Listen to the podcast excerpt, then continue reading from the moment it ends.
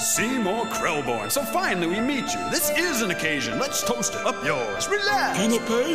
Let's talk turkey. Sign here and we'll book you on lecturing tours. Yes, darling, we're sending photographers Thursday, so get the plant ready and wear a clean shirt. Just sign this release. Peter Pan. Aren't you thrilled? It's the cover of Life magazine. Dessert? I'm telling you, son, it's a cinch to get ratings. The title is Marvin. The concept is mine. The first weekly gardening show on a network. And you're gonna host it, you lucky kid. Sign! They say the meek shall inherit.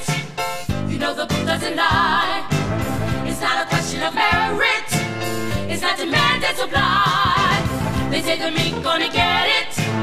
And you're a meek little guy. You know the meek are gonna get what's coming to 'em by and by. John, I'm going to call it Kismet because you and I had already talked about having you on the show to do this segment. And then just the other night, I had a tweet kind of moderately blow up where I was talking about the musical Annie and how Annie, at its heart, is about somebody who starts off as a class conscious, active resistor and agitator who gets a little bit of uh, a little bit of the taste of the the capitalist wealth, and then just completely abandons all of her comrades and turns into a class traitor. And you were you were in those replies, and it made me really excited to talk about this this topic of what is in today's America the most relevant musical uh, musical play or film. Well, um, with reference to Annie, I'll just say Lenin tells us we lose the liberals first. Oh, have you guys seen the Jay Z Jamie Foxx Annie?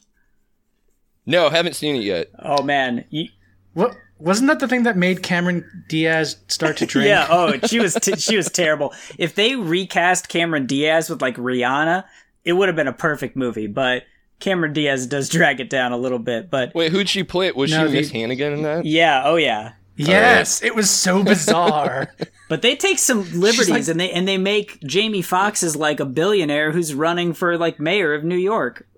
Didn't they cut out "Thank You, Mr. Roosevelt"? Like the only socially conscious song. Oh, of course, play? of course. Uh, no, it's uh, th- it's course, thank, thank you very much, Herbert Hoover, right in the original stage play. Oh yeah, yeah, yeah, yeah. and yeah. that's that's not in the film version either. So anybody who grew up with the, uh, you know, the the ah, what's her name? I've got my original cast recordings right here. Okay, man. okay. They should have just replaced it with like "Thanks Obama." That would have been pretty good. Thanks, Elon. uh, okay, so the most relevant musical for the current political situation. Uh, I haven't actually seen a lot of current musicals um, because I don't have a lot of money. And musicals are, by their nature, a, or at least pr- played musicals, live musicals. It's so weird to say that out loud. Right. uh, are an expensive bourgeois product, Sure. and most of them are therefore bourgeois finished cinema, which is like, say, Rent. They want to epatter the bourgeoisie, but they never want to actually challenge them in any real way, because if it actually challenged them, they wouldn't pay the money to see it. Yeah, yeah, that's absolutely right. Now, while, while we're talking about uh, bourgeois productions, um, I, I think that some of our liberal audience uh, probably heard the question and went, "Well, it's Hamilton. It's obviously Hamilton," and I don't think that we're gonna end up there. Um, I, I, I just keep picturing the uh, you know the the various fundraising emails I got during the 2016 election. That was you know if you can donate money right now, like you might win a chance to see Hamilton with Hillary Clinton, who ended up seeing it like four times or something. Uh, when Mike Pence likes Hamilton. That's all you need to know. right, Dick Dick Cheney is a huge fan. And, and um, well, you know, that's the limitations of art to actually do anything. Uh, there's a wonderful video by Lindsay Ellis uh, about Rent, but also about Hamilton and about like the limits of bourgeois theater, which is surprisingly very, very thorough, and I definitely recommend it. oh yeah, I think but that's if on we're my just playlist. talking about that's a that's a it's like be pretty and do nothing is the title or, or be pretty and do Yeah. nothing, yep, Yep. yep. It's it's all about like how infeasible it is to have a play set during the AIDS epidemic that never mentions ACT UP. ah right yeah And al- also, I would like to point out that Rent is a direct, almost. If the guy had lived who wrote it, he would have been brought on plagiary charges of a play called um, uh, people with problems or people in trouble. Interesting. It's like it's this it's the same thing except there's little singing and everyone is like actually political and um, okay. But if we're talking about th- musical theater that has the capacity for change, there are two uh, movie musicals Okay. that I know have brought untold number of my friends to socialism because we all know that musical theater is a socialist project. Watch Cradle Will Rock, people. They are Newsies. Yes. It's, it's amazing that a D- Disney now owns a property about unions. Yes. Literally about And- unionizing and shutting down the means of The billionaires production. or whatever. Yep. Tell them that they can't treat us like we don't exist.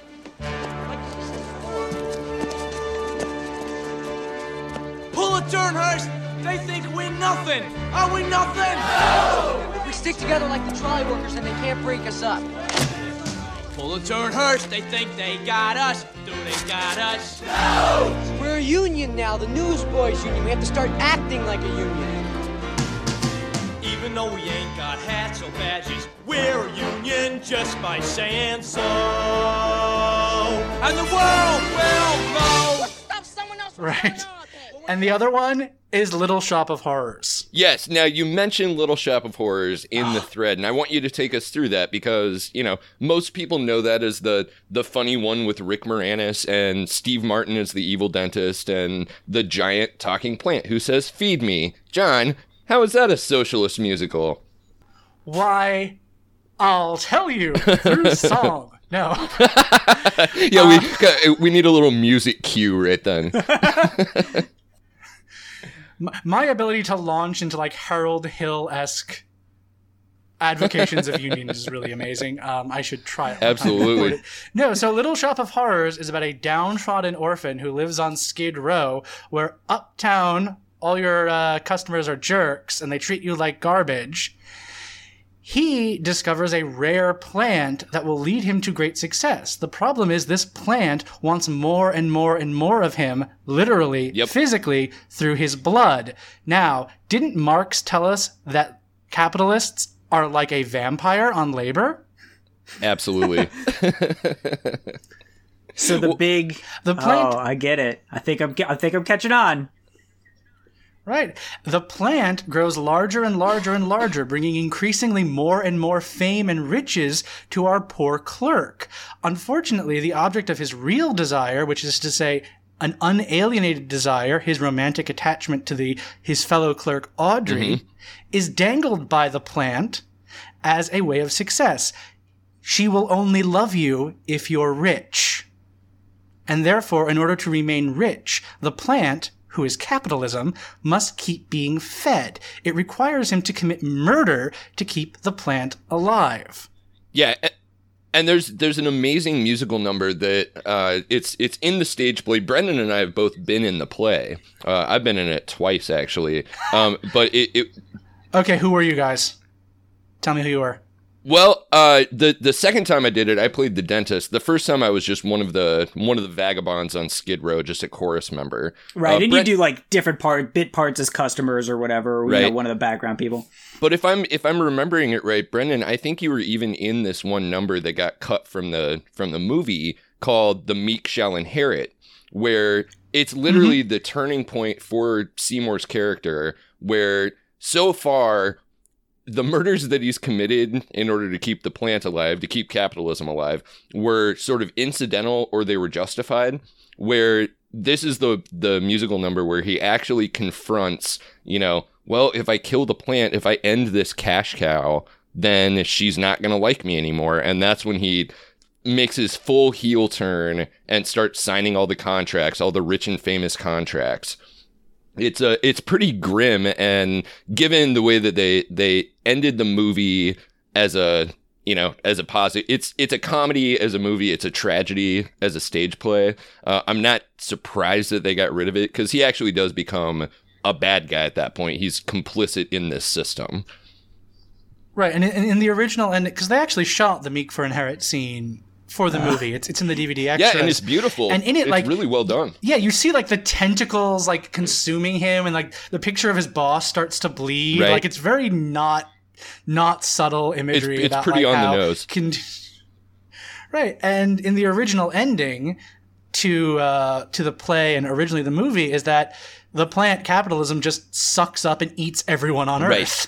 Right. Well, and it's so funny because the the Rick Moranis version where they cut in a happy ending undercuts the entire message of the play, right? Which is like don't don't Well, give no- in no, or whatever be- because No, because because the plant still survives at the end in a small bud form, which Oh, I took to true. mean uh, in the post-war America where we thought like social democracy would be okay. Oh. No, you always have to be on on guard against this creeping whatever neoliberalism, market force capitalism. It's always there under your feet. However they rebrand themselves, is- it's always going to try to get its tentacles back into you. This is this is what I wrote about when I wrote that review of uh, the Nicole Nicole Kidman movie, The Invasion, and no one believed me that it was actually about like creeping fascism until I said, you know, the guy who directed this was the guy who directed Downfall. Like I think he knows something about Holy fascism. cow, yeah. And it, everyone was like was like, oh wait, that ending's such a cop out because everyone says, the, oh, we don't remember being like fascist zombies, and I'm like. Look at that actual ending. Look at Nicole Kidman's face. She's processing the fact that everyone has chosen to forget they were fascist zombies. I think if like you're a 60 year old German director writing that, that may be on your mind a bit. Yeah, sure. Well, it's like uh, you know, people who want to watch, say, uh, the original Dawn of the Dead as just a zombie film and not Mm-hmm. A, a barely veiled critique of consumer culture. You know, you you can you can see it And racism. well, and racism. I mean, you can you can see it if you're looking for it. So uh, the the conceit of what's the most politically relevant. I mean, that it really is just a conceit. I think there are a whole bunch of ones we can talk about, and you mentioned one earlier that I'd like to throw into the ring, which is the Music Man. Well, either you're closing your eyes to a situation you do not wish to acknowledge, or you are not aware of the caliber of disaster. Now, hear me out. In broad strokes, the Music Man is about a fast talking grifter who goes to small town America, populated entirely by white people, and tells them to be afraid of things. And he basically just gets all of the power in town.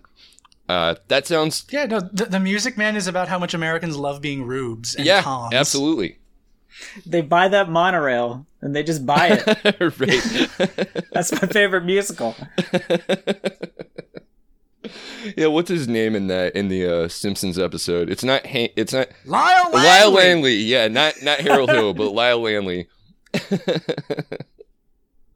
oh, that's so good. Uh, uh, real quick aside for people who listened to our our show last week, where we were talking about children's movies.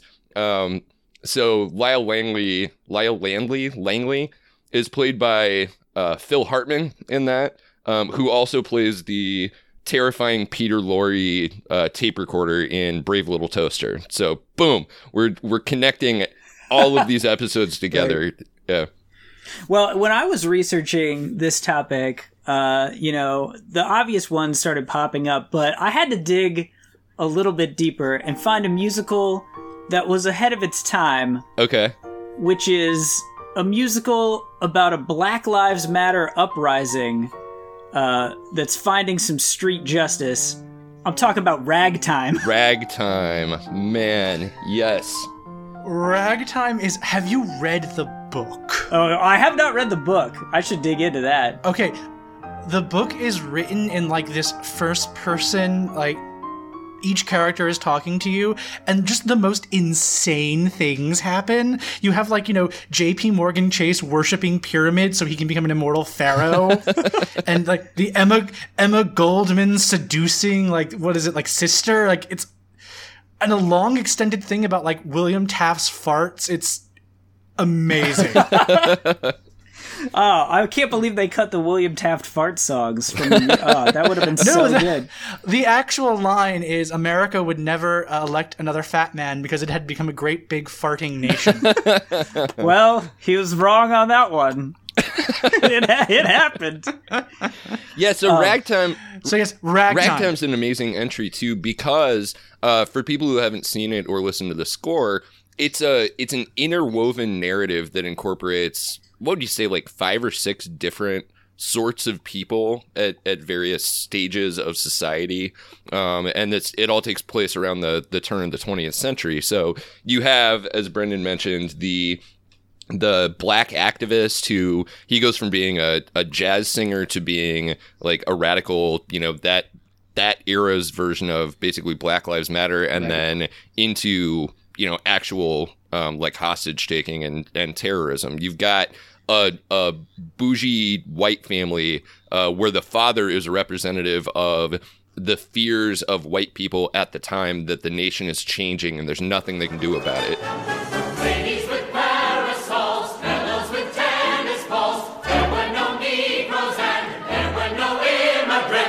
There are a couple of different immigrant stories, just people coming to America and trying to make the best life that they can. And one of them actually does end up being a, you know, an innovator and an inventor, which is, you know, that's absolutely a, a narrative that you hear on the left about, you know, the benefit of opening the borders or at least not having them completely closed. So, yeah, I think that's a good entry.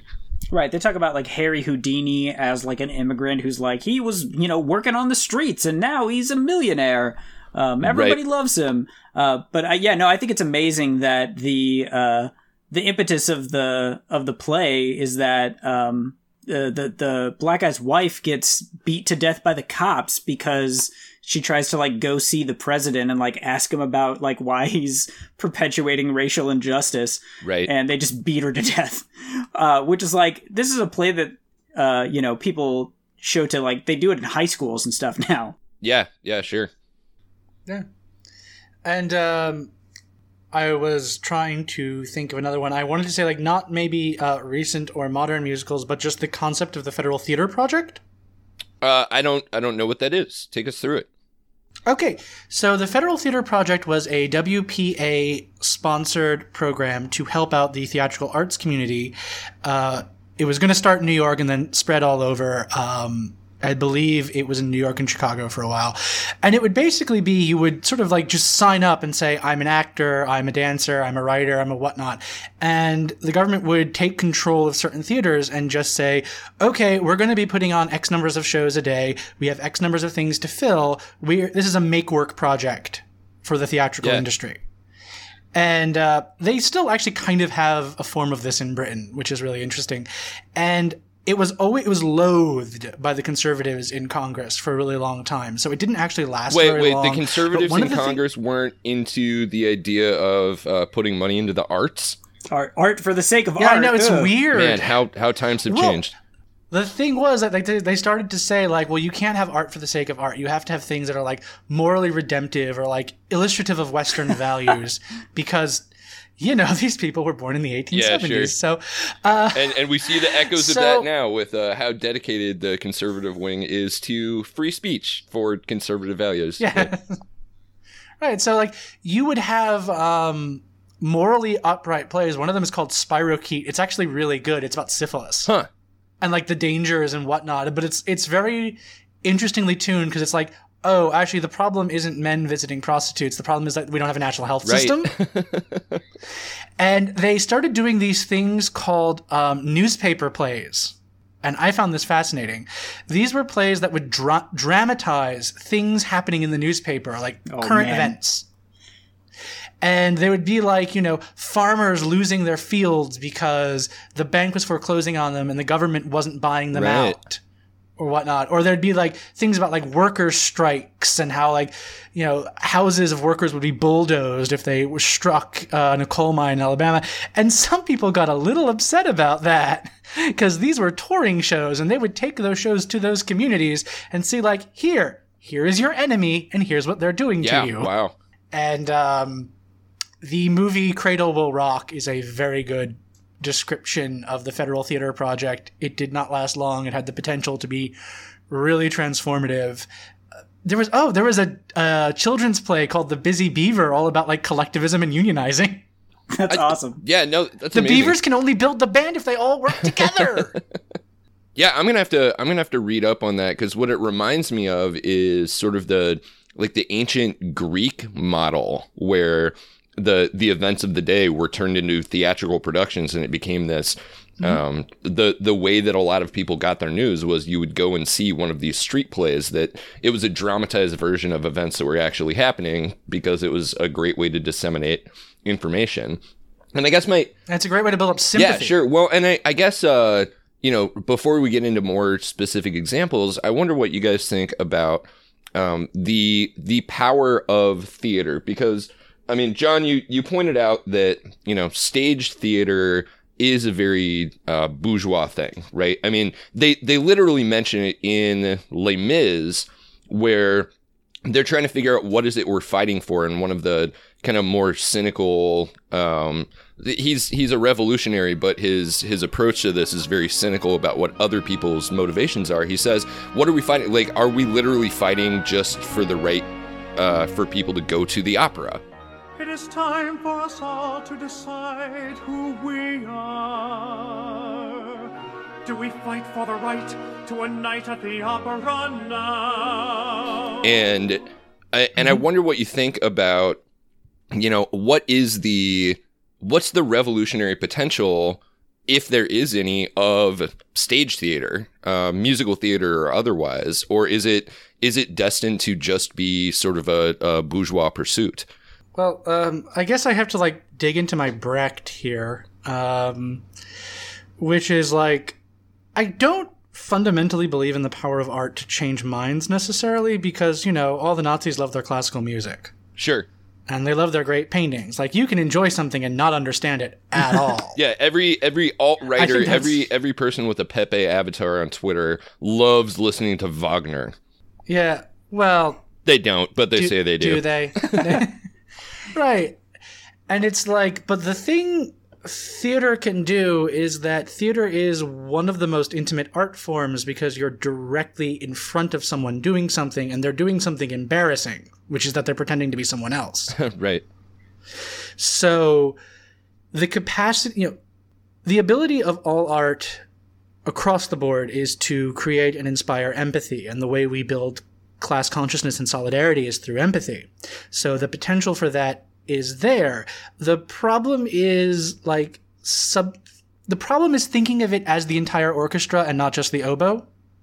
Like, uh, Okutlan says that um, we must use every instrument in our orchestra to create a revolution. Well, art, theater, and plays, like these all have the potential to be part of the orchestra, but they're not the whole thing. And right. Actually, actually the, the Current Affairs podcast, number four, had a really great discussion about political humor and like what is the point.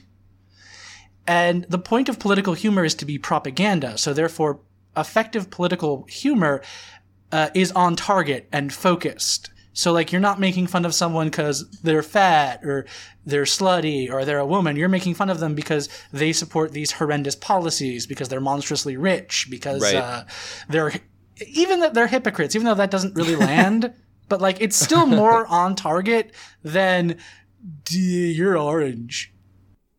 Yeah, yeah, sure. Well, uh, and and actually, you remind me of there's a another Lindsay Ellis video. I didn't realize we were going to talk about Lindsay Ellis so much on the show, but um, Hi, Linz. Hope your marriage was good.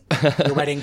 um, she talks about uh, the Mel Brooks musical The Producers and Mhm. how what The Producers is actually satirizing. It's not just using Nazi imagery because the producers needed something incredibly offensive to make a musical about.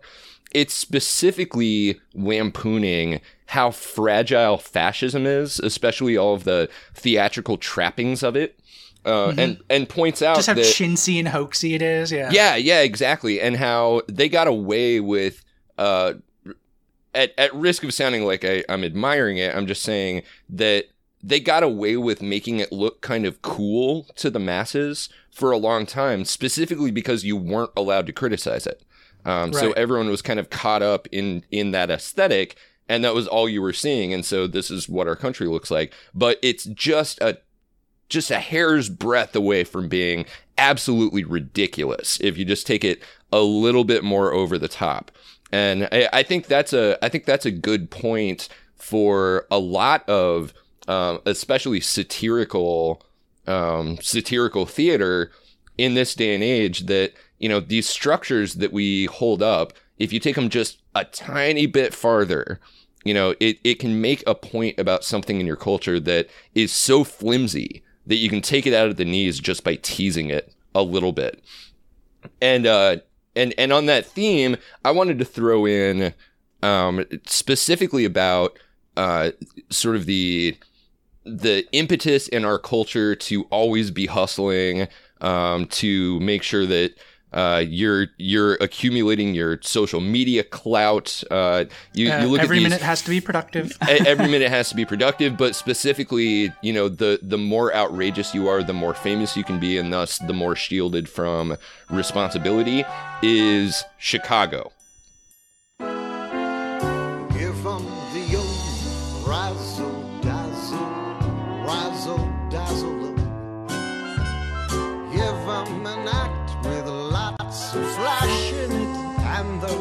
reaction will be passionate. give Give 'em the old hocus pocus, bead and feather 'em. How can they see with sequins in their eyes? What if your hinges all are rusting? What if, in fact, you're just disgusting? Razzle dazzle them, and they'll never catch wise. Oh, uh, I just rewatched Chicago. Nice. So yeah, no, there's there's a whole. It's entirely about celebrity culture. Yeah, and I, I- I think it's, um, I mean, obviously that's a thing that uh, has has lasted for as long as we've been a country, celebrity culture, but specifically in the era of social media platforming. I mean, you've got this. Who's this gal with the frizzy hair who takes the the pictures of her holding a an AK or like two AKs in front of an American flag, and it's so transparently a grift to try to create outrage among liberals so that she can go back to her base of of MAGA hats and say like, look at how outraged they are. They're trying to shut me down. buy my You know? T-shirts or whatever. Yeah, Well, it- exactly. it- it's like you mentioned with uh, the Music Man. That's like fundamentally Americans love being grifted. Yeah, yeah, exactly. And I mean, we we love the people who do it to us. And look at look at Trump country. You know, whatever that is, it's it's pockets all over the country. To be honest, It's Um, rich retirees. Yeah, it's rich retirees. It's uh, you know, disenfranchised, entitled uh, white college students. It's you know, we call those libertarians. right, right, right. Yeah. Well, I think we figured it out. The real musical that is a reflection of our current culture is uh, Tina Fey's Mean Girls on Broadway. On Wednesdays, if you wear pink, you get half off your ticket price. You're you're kidding. oh no, I'm not. If you're in the ticket lottery and you're wearing pink on Wednesday, you get first choice. oh my god. That's how I saw it. Oh, yep. Well, I, I I think I think outfit was Brendan nailed it then because because if there's one thing that defines uh, defines liberal politics right now, it is performative consumerism. Although it's interesting we didn't bring up cabaret at all. oh yes, please uh please talk about cabaret. Well, uh, like, cabaret's like been been talked to death. It's it's about the rise of uh, fascism. Isherwood, the original author, famously hated it actually, um, because he thought it made Berlin look too glamorous and Sally was too good a singer. He was like, "No, everything was shit back then. Why do you think these people became extremists?" right. It was like, you know, you could buy a boy for five cents. It was not a good deal. Um, but yeah, Cabaret is about like, you know, the entire thing, this plot line with Max is about like, it's so hard being poor. It's so hard struggling. Isn't it easier to just give in? Yeah, I mean that's that is it's grim as hell, but then it's a grim show, and I mean certainly that's where we are with a lot of people who just have opted out of participating in in the political process at this point. Well, that's that's the song in in the play and not the the movie, which is I don't care much.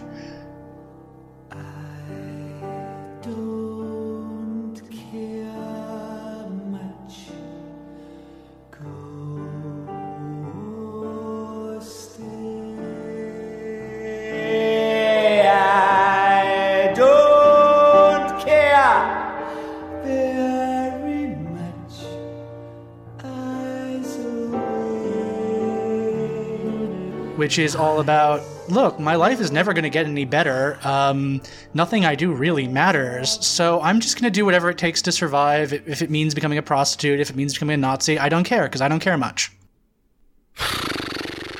Well, I think it's it's time to lift it back up. Yeah, it's got to be. I am I'm glad in this segment that we didn't get around to making the obvious uh, SpongeBob musical joke. I was I was that or Mean Girls. I was I was weighing it out. SpongeBob will be leading the revolution. That's how we know it. It'll be very colorful. Didn't it like win the most Tonys or something recently? Uh, what is happening? it is look I, i've seen excerpts it's a very busy play lots of stuff is happening and you feel like you're getting the most amount of money's worth Yeah, I mean, there's something for spectacle. Yeah yeah it's, it's basically a circus show so who cares Uh, be be kind of like uh, trying to keep up with the news right now. Sorry, I'm just trying to stay on theme. How's that? How's that politically going? Um, yeah, okay. Uh, no, I, I agree, Brendan. I think it's probably time to uh, take a little break and take it out on a high note. Uh, maybe we can. Maybe one of us will break out into song randomly.